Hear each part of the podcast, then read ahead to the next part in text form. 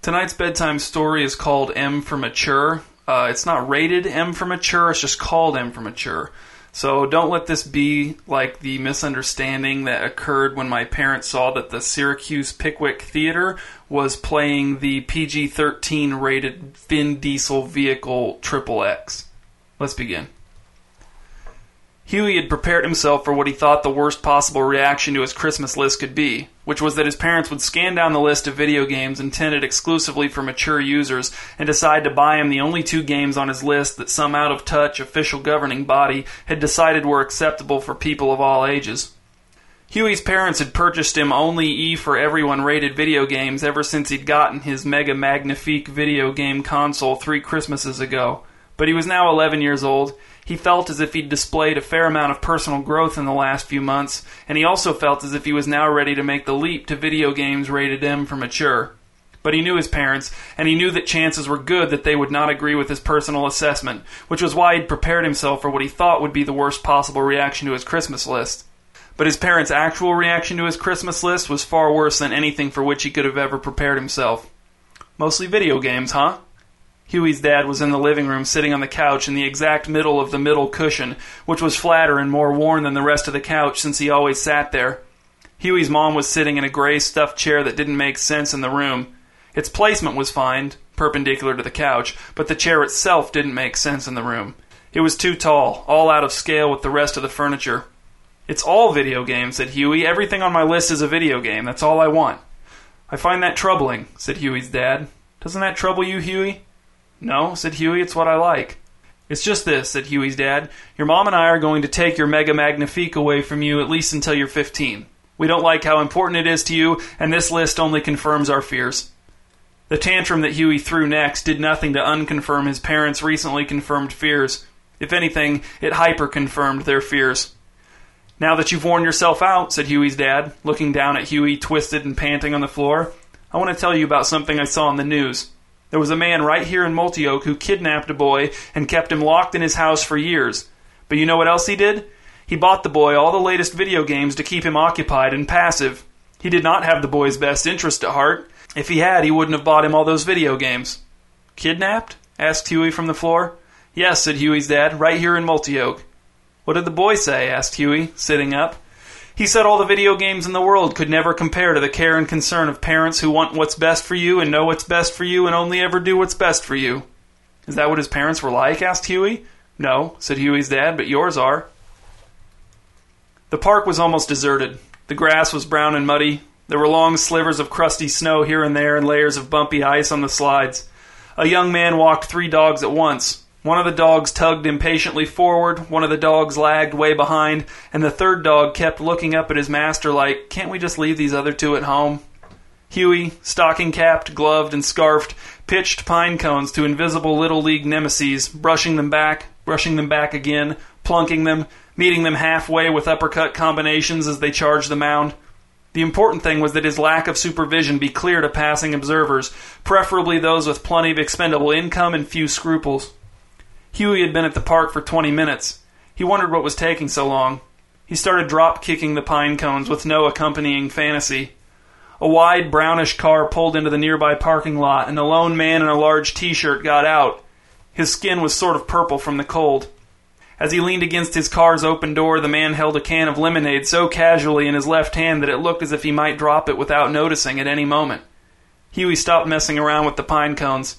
He stood still and looked at the man, inviting an interaction. You like candy bars? called the man. Yes, said Huey, and he jogged over to the man. The man didn't change his expression as Huey approached. He acted like he was going to take a sip from his can, but then he seemed to just give up when the can was almost to his lips and he resumed his previous pose. Huey stood waiting for the man to spring his trap. You got any friends like candy bars? asked the man. Not here, said Huey, but I love candy bars. And video games. The can finally slipped out of the man's hand, and Huey could tell from the sound it made when it hit the ground that it was about half empty. The man lurched around the back of the car and fished a key ring out of the pocket of his jeans. I'll just ride in the back seat, said Huey. I'm cooperative. Candy's in the trunk, said the man. The trunk made a tiny metallic shriek as he opened it. Come here. Huey hoped the trunk wasn't too crowded. He wasn't claustrophobic that he knew of, but who wants to ride anywhere in the crowded trunk of a stranger's dirty car, even with a steady supply of pacifying M for mature rated video games waiting on the other end? Huey joined the man at the open trunk. That's them, said the man, pointing into the trunk. Buck apiece. The trunk was filled to the brim with candy bars of all varieties. Most were misshapen, probably from riding around for weeks or months in fluctuating temperatures in the trunk of a car. Huey did not want to know what the bottom of the trunk looked like. A rustling sound came from the mass of candy bars, and Huey thought he saw a few of them twitch. Nothing moved in there, said the man. Nothing in there but candy bars. How many you want? Ten? I can't make no change. You're really selling these? asked Huey. You try getting a job with no work ethic in this economy, Buster. I'm not supposed to talk to strangers, said Huey. Before the man in the brownish car was even out of the parking lot, a man in a tiny, well maintained blue car pulled up to where Huey stood on the curb. The man's window was down, and he had either the rough beginning or the bitter ending of a black beard clinging to his face. His eyebrows were a lighter shade of black than his beard. The hair on his head was covered by a stocking cap that looked as if a female acquaintance had made it for the man and given it to him as a surprise gift. Huey had never seen a hat like that actually worn by anyone before. Little boy, said the man, his voice inflected in unexpected, unpleasant places, I lost my cute, new, little puppy dog. He ran away. Will you help me find him? Yes, said Huey. Should I just get in? The man nodded. Huey trotted around the car to the passenger's door and climbed in. The interior of the car smelled like stagnant water. Keep your eyes open, said the man. I'm going to be shouting for my puppy dog, and you're going to be looking for him. He accelerated the car out of the parking lot and onto the street, clipping the curb with a back tire. Huey looked out the window, watching the familiar houses and storefronts go past. He wondered if he would miss them at all or if the constant stream of video games would wipe all traces of nostalgia from his mind. This is where I last saw him, said the man. I'm going to begin shouting now. Do not close your eyes. My puppy dog is the same color as many of these buildings, trees, and lawns, so it will be easy to miss him even with your eyes open. The car was traveling at maybe 20 miles per hour, probably less. Dogs are fun, said Huey. I think video games are more fun, though. One good, mature video game can keep me content and quiet for days on end. The man said nothing. Huey hoped the man was mulling the possibility of abandoning his lost dog ruse and coming clean with his true kidnapping intention so he and Huey could get down to kidnap victim appeasement negotiations. Then the man stuck his head out his window and began to shout, Come out, Hipsy! Stop hiding! Come to the sound of my voice, Hipsy, wherever you are! I know you can hear me! Please show yourself! Make yourself known! Even a bark of recognition, Hipsy! Even a whine of acknowledgement! I'll be silent for a moment to listen for your response. The man fell silent for a moment. Huey wondered if this would be a good time to ask if he could get out now.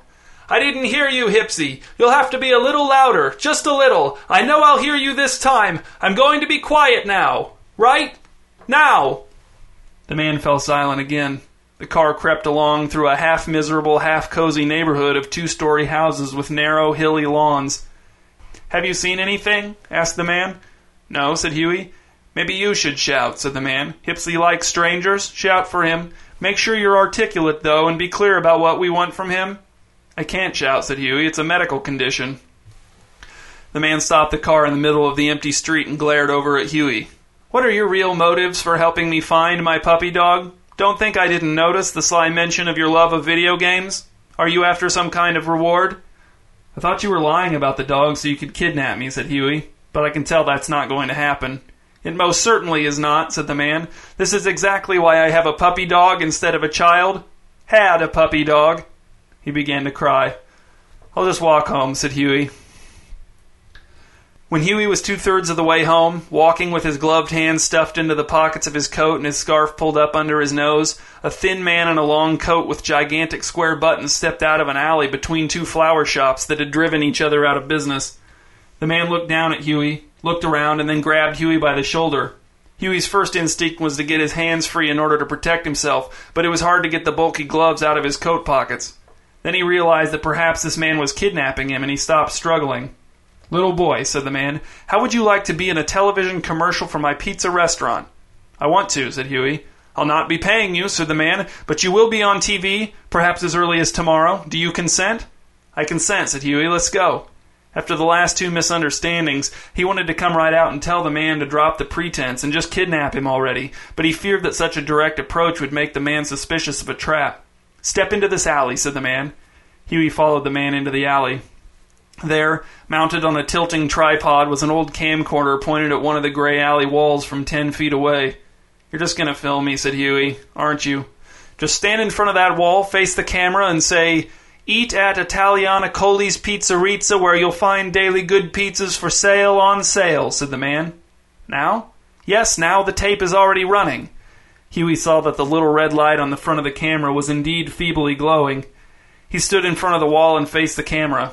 What am I supposed to say? Tape is burning, young man. Eat at uh, Itali- Italianali's Pizza uh, Pizza for pizza sales. The man shook his head. That was not well done.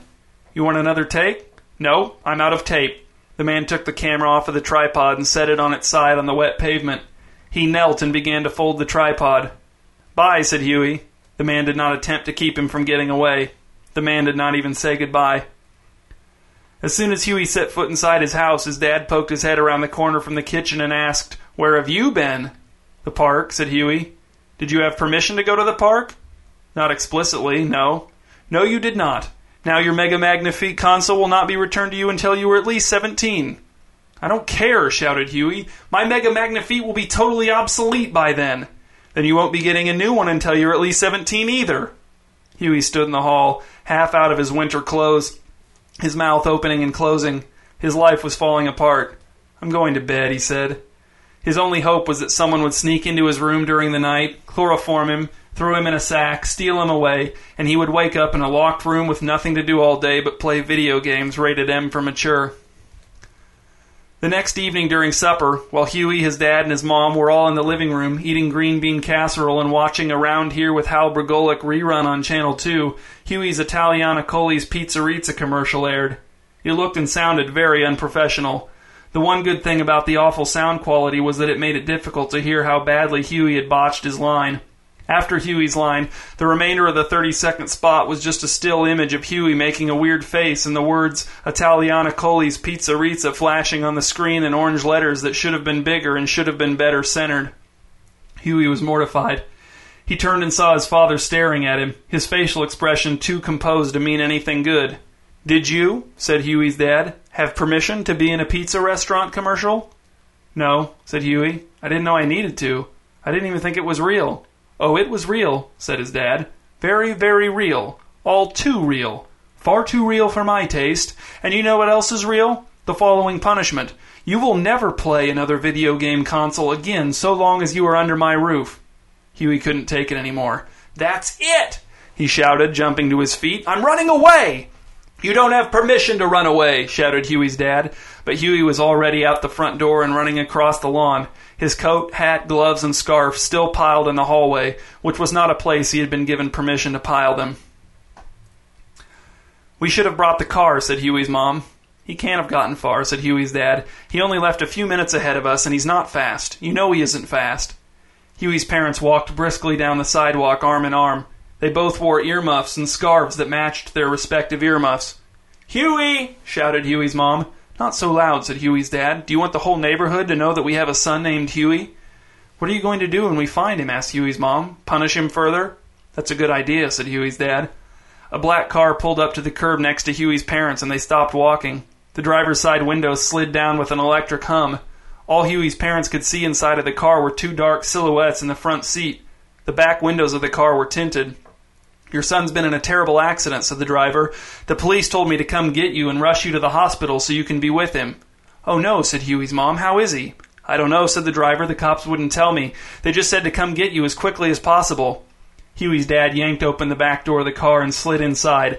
That little brat, he said. I don't know how many times I have expressly forbidden him from being the victim of accidents or going to the hospital for any reason. Huey's mom followed her husband into the car and closed the door behind her. The car sped away. The cold drove Huey home. A life without video games was terrible to consider, but at this exact moment, the fact that he was probably freezing to death was a slightly more immediate concern. The front door was locked, so Huey pounded on the door for several minutes. When his parents didn't answer, Huey dug around in the dead potted plant on the front porch until he found the secret key and let himself in. Mom? Dad? There was no reply. Lying on the floor just inside the front door was a piece of white paper folded in half. Huey picked it up, opened it, and saw that it was a short typed message from an anonymous source.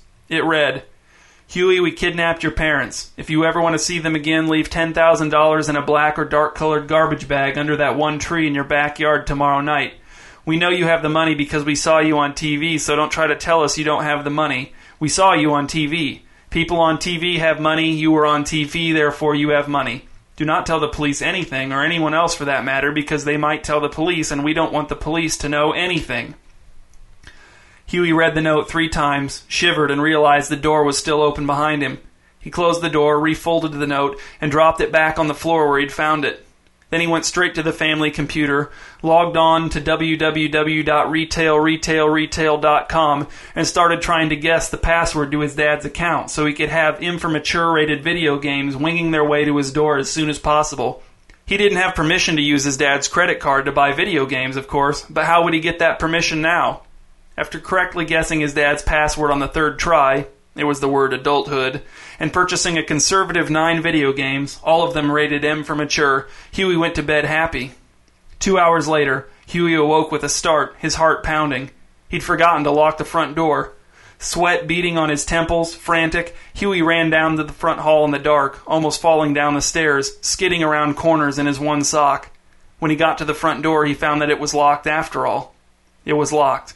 Oh, thank God it was locked. No one could get in. No one could take him away.